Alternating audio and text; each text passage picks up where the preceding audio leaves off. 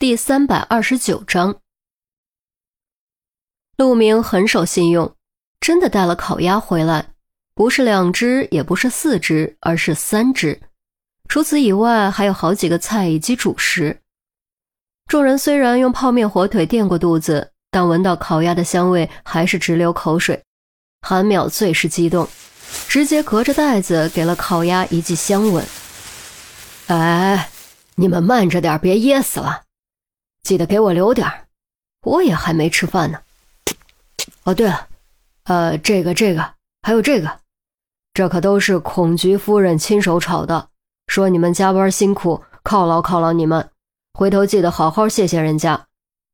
陆明指着其中几道菜说：“啊，一定一定。”钱宝贝一边往嘴里塞吃的，一边含糊点头：“陆队，你真是太好了。”我太崇拜你了！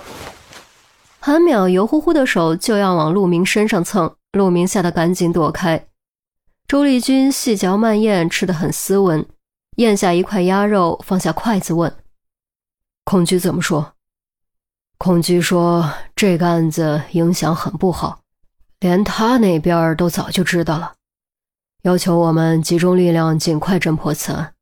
资源上，他会尽可能给我们提供帮助。”国际刑警那边，他也会努力，争取早日得到美方警察的配合。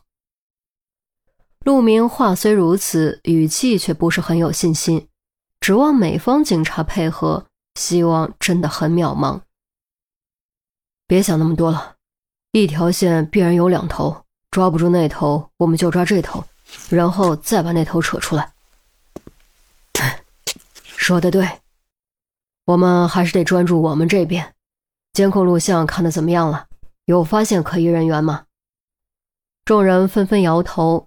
拍摄案发过程录像的人没有留下任何体貌特征，想在毫无根据的情况下从监控录像中识别出可疑人员，需要大量时间、高度集中的注意力以及丰富的经验，那不是短短时间能够完成。那行，时间挺晚了，吃完收拾收拾下班吧。养足精神，明天继续奋战。钟离，你明天早上有课，别跟我说没有，我都记住了。好好上课，有空再过来。于西，你明天跟我复查现场。陆明完全不给钟离开口的机会。于西忍着笑看了钟离一眼，是。钟离无奈，只能将话咽了回去。不翘课就不翘课，有什么大不了的？哦，对了，于西啊，你……陆明似乎有话要说，语气却有些犹豫。于西觉得陆明的表情有点古怪。嗯，还有什么任务？呃，算了，下次再说吧。就这样。陆明说完，撕开馒头，夹了几块烤鸭和蔬菜，一边啃一边朝自己的办公室走去。于西眨巴着眼睛，一脸茫然，心中奇怪的感觉更加强烈。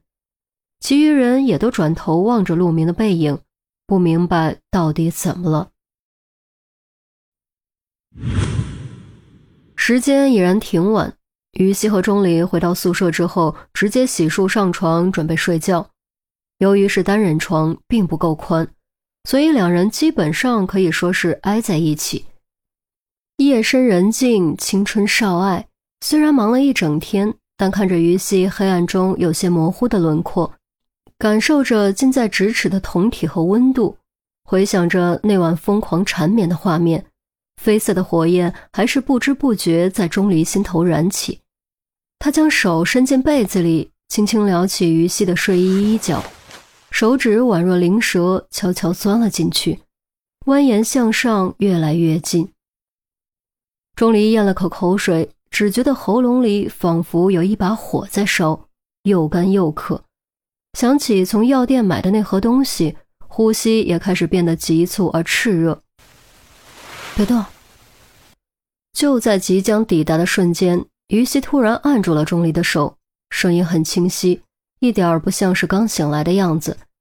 事实上，于西根本没睡着，他正在思考自己的未来。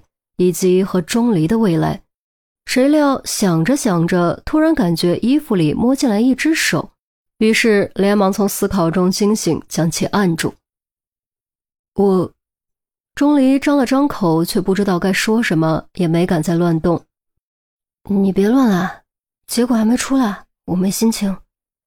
于西其实也有些紧张，虽然已经和钟离发生过亲密关系，但那是在头脑发热的情况下发生的，可以说是劫后余生的情感爆发。现在情况截然不同，在这种平常的气氛下，他实在不知道该怎么做。钟离没有多说什么，更没有围傲于西的意思，哦了一声，抽回手，翻过身，闭上眼睛，强行让自己冷静下来。他不是不想搂着于西睡，但他怕自己控制不住。理智思考刚才的举动，似乎这方面的自制力远远没有别的方面那么强。于西看着钟离的后脑勺，心中忽然有点过意不去。第一次是他主动的。直接把钟离拉到了自己楼下，赶走了出租车，没有给钟离选择的余地。这次擅自住在钟离这里，也没有给钟离选择的余地，直接就搬了进来。他发觉自己似乎有点任性了，没有仔细考虑过钟离的感受。就拿刚才钟离的举动来说吧，同床共枕，还要求钟离当柳下惠，这不是强人所难吗？钟离能够克制放弃，已经是相当难能可贵了。换别人来硬的都有可能，当然来硬的还真不一定能打得过他。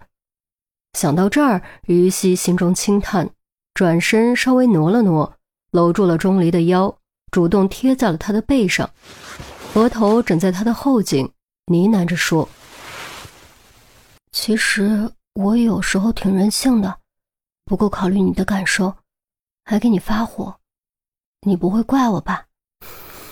钟离全身猛然绷紧，随即渐渐放松。我没怪过你啊，一点都没有。于西似乎不太相信，钟离这次没有立刻回答，沉默了一小会儿才说：“一点点吧，只有一点点。”你果然是个不会说谎的人。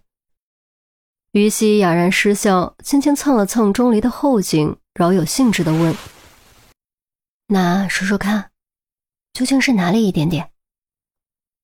还是不说了吧？”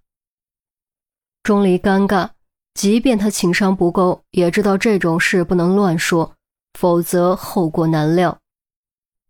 不行，一定要说，我可以保证不生气。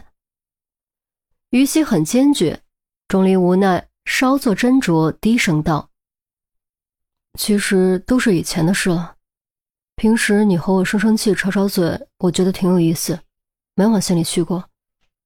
但有些时候，你拒绝和我交流，不愿意理我，甚至不想见我，说实话，我会感觉很失落，感觉孤零零的。”听到前半句，于西还觉得挺好笑，可听到后半句。于西就笑不出来了。仔细回忆，有几次生气之后，他是不怎么理会钟离，尤其严心爱的案子结束后，更是疏远了钟离好长一段时间。怎么说的自己跟流浪狗似的？我说的是真的。钟离稍微拔高语调，随即重新放缓。你和傅红英相亲的那段时间，是我最难熬的日子。我感觉我真的失去你了。再也找不回来了。我想努力，但我不知道该怎么办。我害怕。顿了顿，钟离的语气忽然夹杂着一丝哽咽。那段时间最失落的时候，我的确觉得自己就像是流浪狗，没人在乎，没着没落的。这些话。宛若一把利剑，直接就刺进了于西的心坎里，好疼！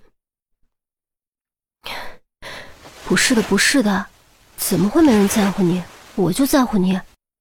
和傅红英相亲，我只不过是为了欺骗自己，给自己找借口。但我真正在乎的还是你，一直都是你。于西猛地抱紧钟离，不止心里疼，连掌心都跟着疼。钟离长长呼了一口气，握住于西的手，重新露出笑容。没关系的，都已经过去了。之前傅红英案件中，于西扯断胳膊，用脚尖压住滴管，才让他免于失血而死，从鬼门关捡回了一条命。苏醒后得知这些，他没有去感谢于西，只是默默揣在心里，温暖自己。对不起啊。于西对自己那段时间的所作所为愈发感觉愧疚。该说对不起的人是我才对，是我先做了对不起你的事，还突然间有了个没出生的孩子。你没嫌弃我，我已经很知足了。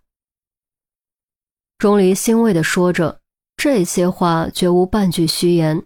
他才不到二十一岁，还没大学毕业，没车没房没事业，却有了一个孩子。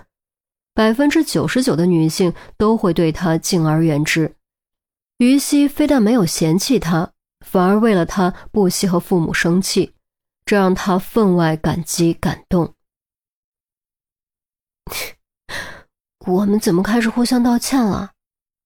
反正我以后会多注意、多考虑你的。你有什么想法也要跟我说，我们之间没有秘密，好不好？嗯。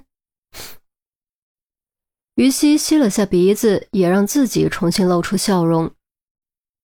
嗯。还有，你可不是流浪狗，你是我见过最聪明的人。